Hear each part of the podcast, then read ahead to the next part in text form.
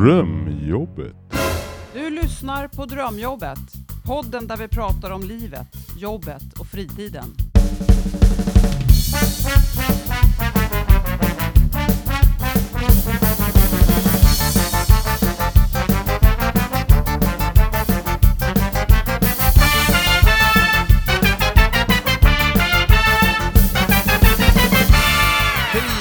Och välkomna till Drömjobbet-podden. Idag är det Kimmo igen som pratar med. Stefan.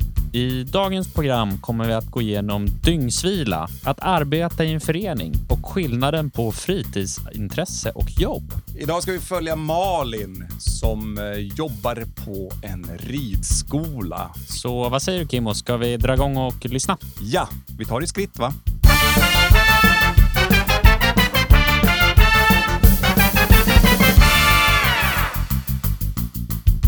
Termometern i stallet visar 11 grader.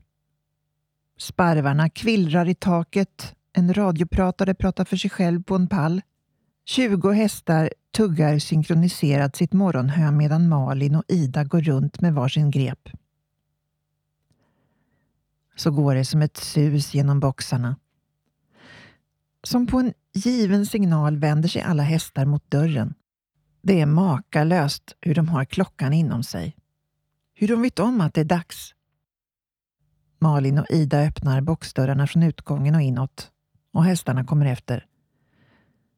De står i kö i stallgången, några mer ivriga än andra. Ungefär som passagerare i mittgången på ett flygplan som landat men där dörrarna ännu inte öppnats. Ett sto och en vallack buffar lite på varandra med mulen. Först kommer unghästarna ivrigt springande. De känner lukten av vår. Sen kommer de äldre i maklig takt.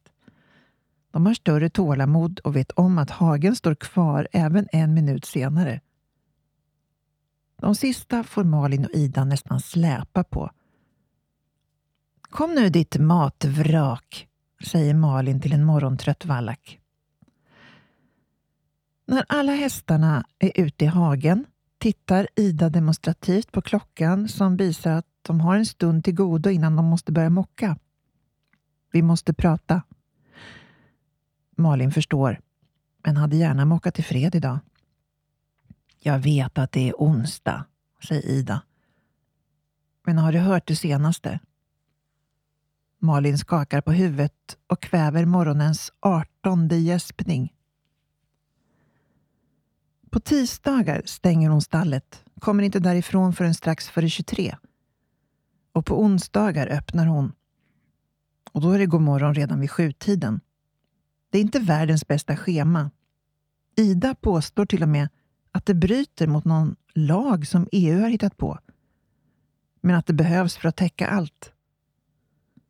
Hästarna måste äta även om personalen är morgontrött och Ida och Sanna har också varsin sån dag. Men Malin har sämst morgonhumör. Så onsdagar är akta er för att tjafsa med Malin-dagen. Det vet alla. Utom tydligen den här nya styrelsen. Du, vet väl att Sanna är gravid? säger Ida. Jo, hon berättade i fredags. Kul för henne. Och du förstår att hon inte kommer orka med stalljobb då. Du vet, foglossningar och svullna leder. Malin vet inte. Hon tittar otåligt på Ida. Kom till sak, tänker hon. De har bestämt att inte ta in någon vikarie, säger Ida med en menande blick mot telefonen hon håller i handen. Fick just höra det. Vi har tydligen inte råd. Så vi får klara oss med hästtjejerna. Karin höll värsta talet om att ta tillvara på ungdomlig entusiasm om någon praktikplats för Felicia. De kan ju jobbet praktiskt taget lika bra som vi, härmar hon ridklubbens ordförande med bifånig röst. Mm, Varför har ingen sagt något till mig? mumlar Malin. Hon famlar ännu efter fattningen. Ömsom tänker hon på de åtta missade samtalen från Karin igår kväll. Ömsom försöker hon föreställa sig Felicias späda kropp i den outtröttliga Sannas stalloverall. Jag fick reda på det igår, säger Ida. Alltså, jag blev så arg. Men jag tycker lite synd om Karin också. Vad ska hon göra? Du har ju sett föreningens bokföring. Vi kommer att gå omkull om styrelsen inte får ordning på det. Hörde du att de skulle rusta upp ishallen för 20 miljoner? Frågar Malin. Det är inget fel på hockeyladan, men 20 miljoner ska den ha från kommunen. När fick något stall senast 20 miljoner från kommunen? Hon känner ilskan pumpa ut i blodet och tillåter sig att hetsa upp sig. Och vi bygger tjejers självförtroende. Vad gör hockeyn? Lär killar att slåss och dregla snussaft. Ändå ska killarna alltid ha pengarna. Förbannade killar, förbannade gubbar, förbannade gubbsamhälle. Ida nickar medhåll. Men det hjälper ju inte. 20 miljoner till eh, hockeyplanen. Ja, det var, det var lite pengar du, Kimmo. Men du, eh, Kimmo, lite från vad jag fick med mig härifrån, vad, som jag hörde eh, och reflektera över. Slutar 23.00. Startar 07.00 dagen därefter. Det är åtta timmar om jag räknar rätt. Ja, Ser att mattekunskaperna funkar. Du, det är väl inte lagligt? nej. Nähä, in, varför då? då? Nej, det, är- hon ska ju sova. Dygnsvila heter det i in Swedish lag. Va? Eh, Och eh, säger helt enkelt att vi ska ha 11 timmars vila per dygn. Vi får inte jobba mer, tyvärr.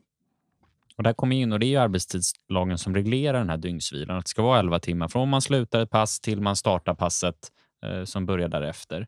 Men det här är ju faktiskt också en dispositiv del i arbetstidslagen. Vad, är, vad betyder dispositiv? Ja, nu ska jag gå igenom eh, lite kort, kortfattat. Att dispositiva delar i en lag betyder att de är förändliga i kollektivavtalen. Så att i vissa branscher så kan kollektivavtalen reglera dygnsvilan som gör att det skulle kunna vara annorlunda än de här till eh, 11 timmarna som då lagen säger eh, för att det passar branschen bättre. Men eh, utifrån vad jag har hört här än så länge så vet vi inte om det finns ett kollektivavtal och finns det inget kollektivavtal, nej, då är det lagen som gäller och då är det 11 timmar som är dygnsvilan. Dygnsvila är lagreglerat, det vill säga att om vi inte har våra 11 timmar och det inte finns ett kollektivavtal, då bryter man mot lagen om man jobbar. Så enkelt är det. Men det jag också tänkte på när vi lyssnar här är ju att styrelsen i det här fallet, som också är arbetsgivare, styrelsen väljer att när en person ska hem på föräldrar, ja, som det heter innan man då har fött, beroende på att arbetsuppgifterna är så pass tunga som man inte klarar av att jobba mer och måste gå hem mycket tidigare eh, än, än strax före födsel. Och man väljer att också under föräldraledigheten att inte ta in en vikarie. Och Det kan ju ske att man faktiskt känner att ah, men nej, men det här, vi, vi tror att vi klarar oss utan med vikarie. Men sättet de ska klara sig utanför, jo, ökade arbetsuppgifter för de som jobbar. Och inte nog med det, man vill ta in folk som inte jobbar som då ska vara med och sköta en del av de här arbetsuppgifterna. Kan det vara helt okej? Arbetsgivaren leder och fördelar även om det är en styrelse i en förening. Då är det de som är arbetsgivare. Så att ja, om vill de ha det så så får de ju bestäm bestämmer man sig för det. Det finns ingen lag som säger att de inte får göra det. Men kan de tvinga folk som har sina hästar där, att, eller som är i stallet, att säga nu får ni jobba också? Ja, det är väl det en förening bygger på, att medlemmarna ställer upp ideellt. Och vill man, alltså det är det som är problematiken. Ofta så vill man ju det, för det här är passionerade människor vi pratar om. Och vill de sköta om och ha den kostnaden det kostar att vara med medlem eller på lektioner eller ha hästen uppstallad där, så sköter man det ideellt. Och vill man inte ha det, man vill ha anställt folk, ja men då får man räkna med att priset att vara medlem i det, den föreningen, den går upp. Men då kommer man ju till att, ja men bara, nej tyvärr, vi har inte folk så att eh, ni får helt enkelt jobba mer på dagarna. Kan, man även, kan arbetsgivaren ha de makterna med den arbetsledningen att säga att nej, nu får ni, ni måste hinna med mer varje dag? Inte till de anställda. Det går inte. Det går absolut inte. Och jag tycker här borde man, som den här styrelsen, låter inte som att de har tänkt att det är ett genomtänkt beslut, utan någonstans så har styrelsen en budget att hålla sig vid och man har budgeterat för att ha en viss mängd anställda för att få det här att funka överhuvudtaget.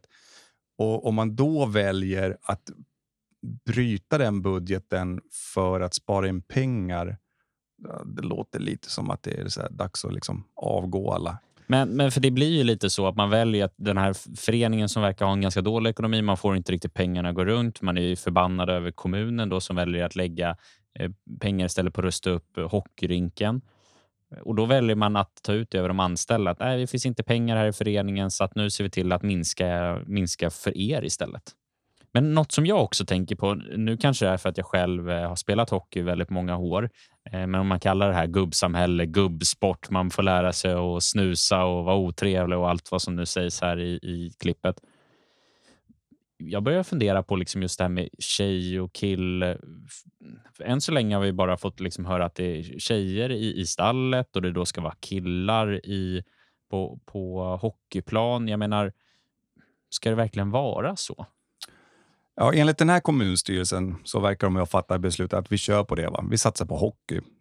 Men det kommer ju ändå så här, man börjar diskutera. Man kanske borde ha lagt pengar också på att satsa på att få in fler i, i hockeyn eller att man hade kunnat dela på pengarna så att det faktiskt hade gått till fler än bara hockeyplanen så fler kunde nyttja i olika områden.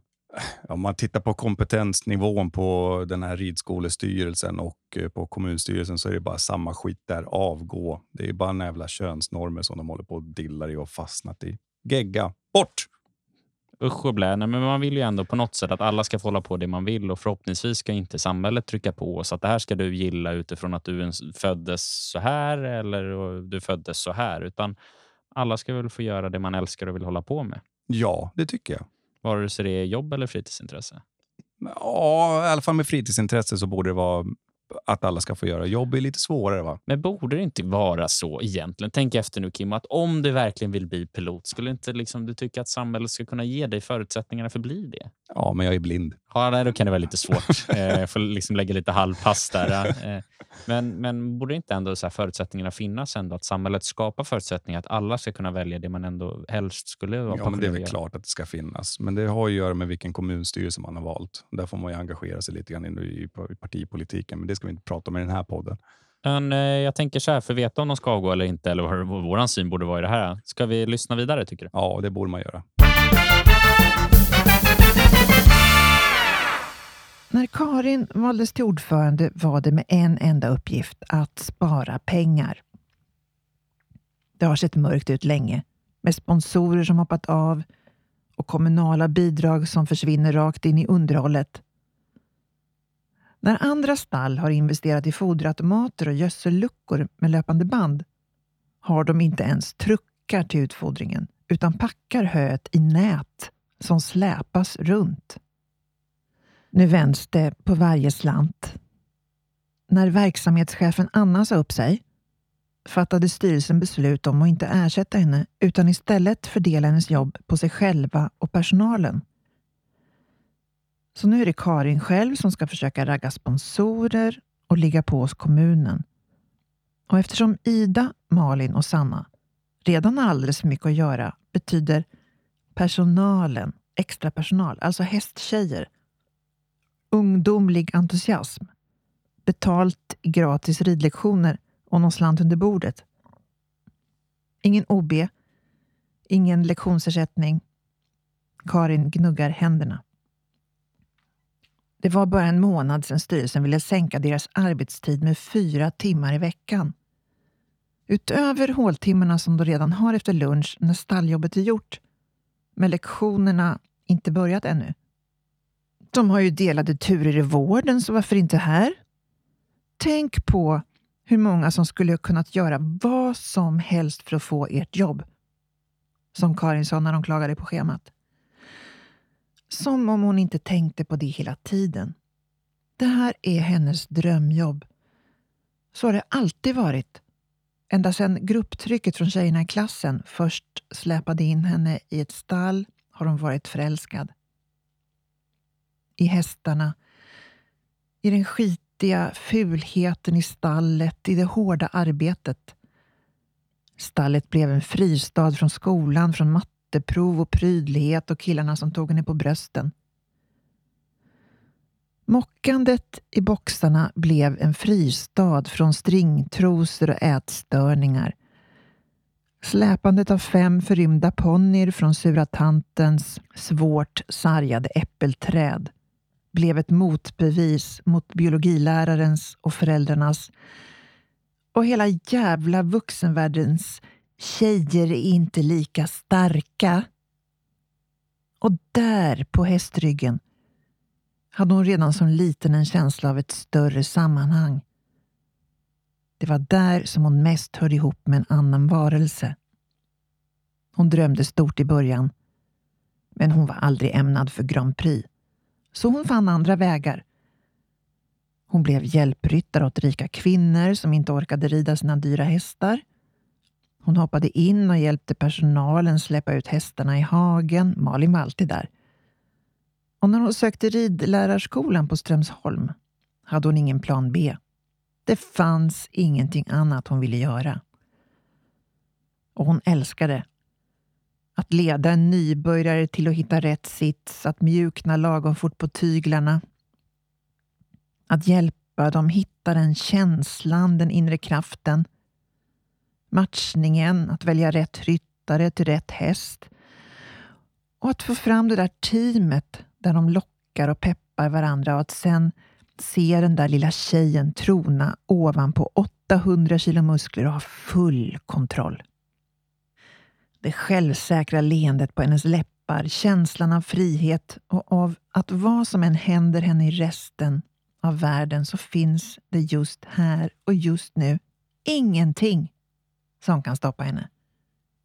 Who run the world? Girls. Och det har Malin skapat. Ja, vi bevittnar passion i dess ädlaste form, skulle jag vilja påstå. Föreningsmänniskor som gör sin plikt. Jag tycker det är fantastiskt fint att höra. Ehm, men ehm, återigen så finns det väl någon avdankad handelsutbildad i den här eh, ridskolestyrelsen som har fått för sig att vi ska spara in pengar. Ja, när man går in och... För, nu får vi bekräftat för oss här också att man tar bort OB-ersättningen som man har haft tidigare.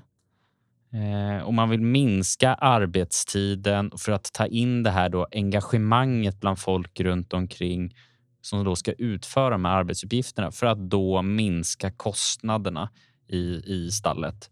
Och man kan ju, min bild av det här känns som att de inte har något löneskydd och inte har ett kollektivavtal på den här arbetsplatsen. Eh, eller så bryter man bara helt och hållet mot det. Eh, och det där, ja, jag vet inte riktigt vad man tänker på. På något sätt så känner jag att man måste ha väldigt, väldigt kortsiktiga tankar. Jag har ändå suttit och varit med och en del eh, styrelsearbete i olika konstellationer, olika styrelser. Men det här tänket kommer ju inte hålla på sikt. Nej, nej, det är, nej som sagt, det är någon avdankad handelsekonom som liksom, ah, men nu ska jag göra, nu ska vi, här ska vi tjäna pengar och bygga. Alltså det är bra. All föreningsverksamhet bygger på engagemang och det är eldsjälar, passionerade killar och tjejer, i det här fallet och yngre förmågor också, som man då börjar utnyttja. Betalning i natura pratar man också, alltså i, i gratis ridlektioner, inget annat. Men, eh, och det, nej, det, det, blir på bekostnad av att det finns en anställd massa också som faktiskt antingen får göra mer eller får jobba kortare arbetstid när de egentligen ska jobba heltid. Det blir lägre lön för dem. Ska de också ha betalt i gratis ridlektioner? Betala ingen jävla hyra. Och inte nog med det, och även tyngre. För man har ju valt att istället för att investera för att kunna då minska, minska tiden på riktigt och ta hand om de som jobbar genom de maskiner och den utrustning som behövs så gör de istället att de som jobbar där får göra allting för hand. Så att det blir tungt och då tänker jag direkt, blir det för tungt? Vad händer då med kroppen? Jo, den blir utsliten. Och vad händer om kroppen är utsliten? Jo, man blir arbetsskadad. Vad händer med arbetsskada? Jo, man måste bli sjukskriven. Och vad händer då med kostnader? Jo, kostnaderna ökar. Och då kommer jag tillbaka till att det är väldigt, väldigt kortsiktigt hur de ser på det här att de skulle kunna effektivisera och få en vinst på sikt och liksom öka genom att investera istället för att bara dra ner, dra ner, dra ner på kostnaderna. Jag, jag vet inte riktigt. Jag, jag blir, man känner att man nästan vill hoppa in i den här styrelsen och rycka tag lite i trådarna. Ja, jag, jag tror att den det, är, det är mycket okunskap också. För jag kan tänka mig om man skulle göra en sån här research va, på de här olika styrelserna som finns. Låt oss leka kvar i ridskoleverksamheten i ridskolorna i Stockholm och så gör man en, en liten undersökning och kollar hur många som sitter och är aktiva i en styrelse på de här föreningarna som finns vet om att de har ett arbetsgivare och ett arbetsmiljöansvar. Där tror jag att det är väldigt få som faktiskt har den kollen. Det är utbildning. Det är det enda. Och här blir ju liksom direkt, och det är väl det man känner av, att man kanske inte klarar av att bära det arbetsgivaransvaret och förstår att man har ett arbetsgivaransvar över de som är anställda, utan behandlar dem som om det vore ett fritidsintresse det här och inte ett jobb. Precis. Den, det där är farligt, men ack så kul. Ett drömjobb onekligen. Kimmo, har du koll på vad delade turer är för något? Mm, inte riktigt. Jag tycker att vi googlar. Då kör vi en Google på det. När tiden mellan arbetspass blir längre än en normal lunchrast används benämningen delad tur. Till exempel, om ett dag och ett kvällspass delas mellan två arbetstagare blir det två arbetstillfällen. Men om bara en arbetstagare gör båda passen kallas det delad tur och genererar endast ett arbetstillfälle. Det är så det är uppbyggt och inom bussvängen så gör man så inte för att det inte finns att göra till exempel för busschaufförer utan tvärtom för att man behöver vila. Folk kör, man kör människor. Man kan inte köra en buss åtta timmar om dagen utan då måste man vila lite och då blir det så att man delar upp passen. Att du jobbar säg fyra timmar och sen vilar du fyra timmar och sen så jobbar du fyra timmar. Eh, och då blir det ju, eh, blir ju jättekonstigt för indirekt, så vad ska jag göra på de fyra timmarna om det blir avslapp på någon viloplats mitt ute i skogen? Ja, det blir bara att sitta och vänta. Då kommer egentligen frågan för mig i den bild att det klassas som arbetstid. Men det gör ju inte det, utan det är en delad tur och det klassas som fritid och därutav man inte heller får lön och inkomst för det. Och då vill de börja diskutera det här. Att man då, jag, jag tänker med morgonfodring, kanske lunchfodring och kvällsfodring. Att man gör det som liksom en åtta timmars pass. Att några jobbar, man jobbar eh, två timmar på morgonen, två timmar på eftermiddagen och, och kanske fyra timmar på kvällen. Så, så att egentligen jobbar man hela dagen fast man får bara betalt för någon, liksom någon timme här och någon timme där. Och Det är ju för jävligt om man skulle införa. Ja, det är lika bra att man tecknar på den här ridskolan ett kollektivavtal låter det som. Ja, man får, jag kommer mer och mer in och börjar undra om de faktiskt har ett kollektivavtal. Eller så är det så att de som är arbetsgivare i det här fallet, alltså styrelsen, är så dåligt pålästa att de faktiskt inte har koll på vad man kan göra och inte, utan tror att man kan som styrelse får bestämma fritt. För det, man får inte bestämma fritt och man måste veta att man har ett ansvar. Så här känns det verkligen som att man skulle behöva utbildning, diskussion, börja förstå så att de också som jobbar där kanske kan må ännu bättre. Då kanske man hade kunnat klara av att uppfylla den här kvoten som den här platsen då ska fyllas utifrån att man mår bra och klarar av att prestera därutefter också. Så då skickar vi en fråga till er som lyssnar på den här podden. Ni kan ju svara på Facebook-sidan. Hur får vi de engagerade människorna i ridskolestyrelsen att fatta galoppen? Men eh, vad säger du Kimmo? Ska vi, ska vi fortsätta att lyssna på nästa del? Vi gör det. 27 år har hon tillbringat i ett stall och ända sedan hon först fick betalt för det, en slant under bordet och ett par gratis ridlektioner har hon tackat sin lyckliga stjärna för att just hon fick jobba med hästar. Hon har levt sin dröm. Men nu närmar hon sig de 40, barnlös, nyseparerad, inflyttad i en nyproducerad hyreslägenhet Tio minuters körning från stallet. Hon tjänar mindre och mindre känns det som. Nacken trilskas, knät trilskas och avtalet med företagshälsovården har Karin sagt upp. Hon har börjat känna av onsdagarna redan på tisdagen och skaffat en hjälpryttare till sin egen häst. Felicia har fått hoppa in med sin ungdomliga entusiasm. Malin mockar hårt och sammanbitet. Svetten lackar i den kyliga boxen. Förr eller senare vaknar man ur en dröm. Storhästarna Safir och Tore står vid haggrinden och väntar när Malin och Ida ställer sig för att fålla in. 20 glada hästar travar i led till sina boxar. 16 ton muskelmassa som springer löst. Men Ida och Malin står tryggt och närmast nonchalant vid grinden och övervakar hästarnas återtåg till boxen. Nu är det lunchdags. Fräscht strö på golvet. Saftigt hö i alla krubbor. Stora varma kroppar strålar ut en blandning av tillfredsställelse över våren och förväntan inför lunch. En ung hingst nafsar efter Malins fläta som hoppar på hennes rygg när hon går med raska kliv i stallgången. Hon vänder sig blixtsnabbt om för att banna honom, men möter djurets blick. De ser på varandra och Malin förstår att han bara ville muntra upp henne. Det fungerar direkt. Än en gång fylls Malin av den där varma känslan av samhörighet och tillgivenhet. Än en gång är hon tio år gammal igen och vet att hon har kommit hem. Hon känner ingenting i nacken eller knät längre och hon har inte en tanke på Karin.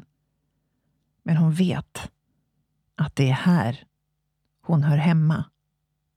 Ja, nu har jag fått höra här hur det är eh, att arbeta ännu mer kring eh, i samband med sitt fritidsintresse. Men jag tänker innan vi kanske pratar hur det är att jobba med sitt fritidsintresse kan det vara, vara något som eh, jag fastnar lite för. Det är att här styrelsen väljer nu att ta bort företagshälsovården för de anställda. Inte nog med att man struntar i investeringen i maskiner som då underlättar arbetet, utan nu väljer vi också att ta bort företagshälsovården som ska vara förebyggandet för arbetsskador.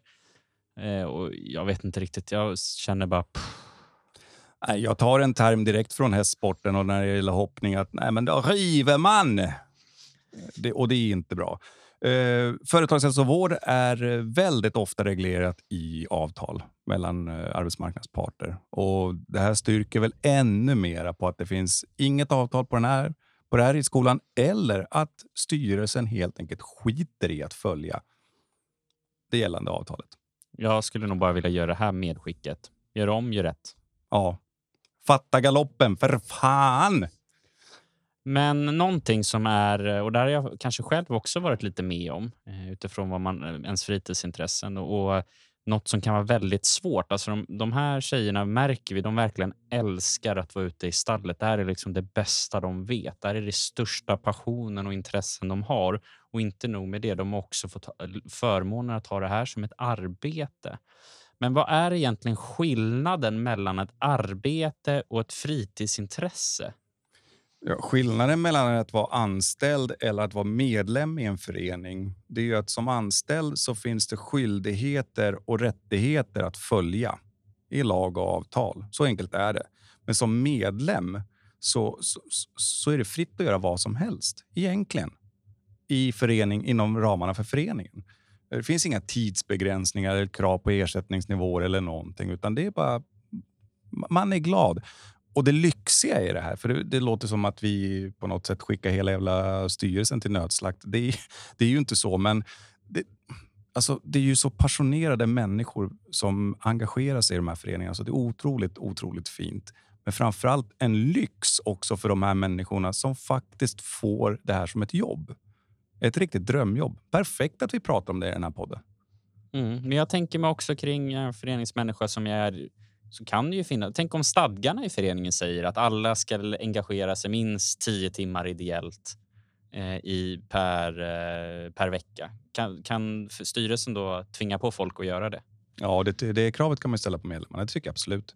Och vad skulle hända om man då bryter mot ett så här stadgekrav? Ja, då kan det väl vara reglerat för en eventuell uteslutning från föreningen i stadgarna, eller?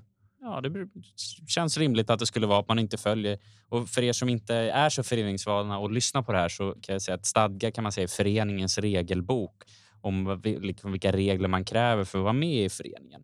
Och, men här känns det inte som de har haft sådana stadgar och jag känner direkt ett årsmöte här och motionsskrivningar om hur styrelsen ska behandla sina medlemmar eller rättare sagt, här kanske man skulle rösta fram en ny styrelse. Ja, nej, men det är ju så. Alltså man är, när man är medlem i en förening så får man ju hoppas man får ju hoppas att man får reda på vad föreningen står för och vad som förväntas av en som medlem. För att man ska faktiskt kunna ställa krav i en förening på medlemmarna. Det tycker jag. Och vice versa också. Så. Men eh, en enkel metafor som jag brukar, jag är aik va? Jag skulle aldrig kunna få för mig att vara medlem i Djurgården till exempel. Det är väl det värsta som skulle kunna hända. Man, så, för att jag, jag vet vad jag, vad, som, vad jag får när jag är medlem i AIK. Ja, inte särskilt mycket i alla fall. Vad fan. Men sen eh, har vi ju... Alltså det blir ju den här tunga grejen. Alltså det här är ett ganska svårt dilemma som jag tänker mig att de här personerna ändå bör fundera över och börja hitta de här avgränsningarna. Du var ju inne på det, att som anställd så det ska vara regler och avtal och för, vi följer det här och då kommer vi få ut det här. Medan ideellt intresse, det här gör jag för att det är kul eh, och det man får ut, ja, det är ju nöjet, kanske man mer ska säga, då, då, att vara med i den här föreningen. Och här bör ju många av de som liksom hamnar i de här situationerna när man kanske jobbar på sitt fritidsintresse eller rättare sagt att fritiden blir som ett jobb så bör man faktiskt sitta och fundera. Är det här ett fritidsintresse? Eller är det ett arbete? För att jag menar, är det ett arbete, då ska du ju ha lön och alla de förmånerna. Är det då ett fritidsintresse, men då gör du det här bara för att det är kul och inte då ställer krav att få tillbaka olika typer av ersättningar för att du kanske har ett annat arbete. Men föreningen ska ju jag vore väldigt förvånad om en förening genom stadgar ställer väldigt höga krav på hur mycket man ska göra. För det, det, det vore olyckosamt att ställa sådana krav när det är ens fritidsintresse. Ja, men lite krav kan man ställa. Alltså, det är en ideell förening, då, då, kan man, då ställer man ju upp ideellt. Men oftast så är ju inte det ett problem för att de som är medlemmar är oftast oerhört passionerade. Och det är just när man börjar prata om människors passion och ännu härligare, skulle jag vilja påstå, med, med när det doftar det liksom riktigt mycket koskit om den här ironin, är det när det är unga människors passion som man börjar spela på. Att man då tar från den anställda massan och börjar lägga över arbetsuppgifter och på något sätt få de här ideellt engagerade, passionerade unga människorna att börja konkurrera och på så sätt försämrar villkoren för de anställda. Då har man som styrelse totalt tappat fattningen. Så, och då blir det ingen galopp inte. Det är ju en ren lönedumpning att hålla på på det här sättet Ja, som ja. man ändå håller på med här. Att vi lönedumpar genom att ta vara på de här unga pensionerade personerna att göra arbetsuppgifter som egentligen är en arbetsuppgift som någon arbetar. Det är inte vårstädning i stallet utan vi klassar liksom, det är dagliga arbetsuppgifter. Ja. Vi tar och wrappar upp det här avsnittet med lite medskick och behållning. Ehm, glöm inte, det är skillnad på att vara anställd i en förening eller att vara medlem i en förening. Eh, som anställd så kan du ställa krav. Ehm, dygnsvilan är jätteviktigt att hålla koll på. Det kan finnas regler i kollektivavtal hur vad som gäller om man ska rucka på dygnsvilan. Men ah, om det inte finns något sånt och det inte finns något avtal, då är det 11 timmars vila som gäller. Och löneskyddet. Alla föreningsstyrelser där ute i poddträsket, ta till er det här. Läs på vad som gäller om ni ska vara arbetsgivare och ta det ansvaret som gäller vad gäller villkor men också arbetsmiljöansvaret. Och sist men inte minst, signa på kollektivavtal på er ridskola. Och glöm inte att alla ska få ha de fritidsintressena man vill, vare sig du är tjej eller kille, om du vill rida eller spela hockey, eller innebandy eller fotboll. Utan fundera på vad man vill göra och inte vem du är. Precis. Fint sagt, Stefan. Vi ses om 14 dagar igen. Tack för att ni har lyssnat. Ha det gott. Hej då!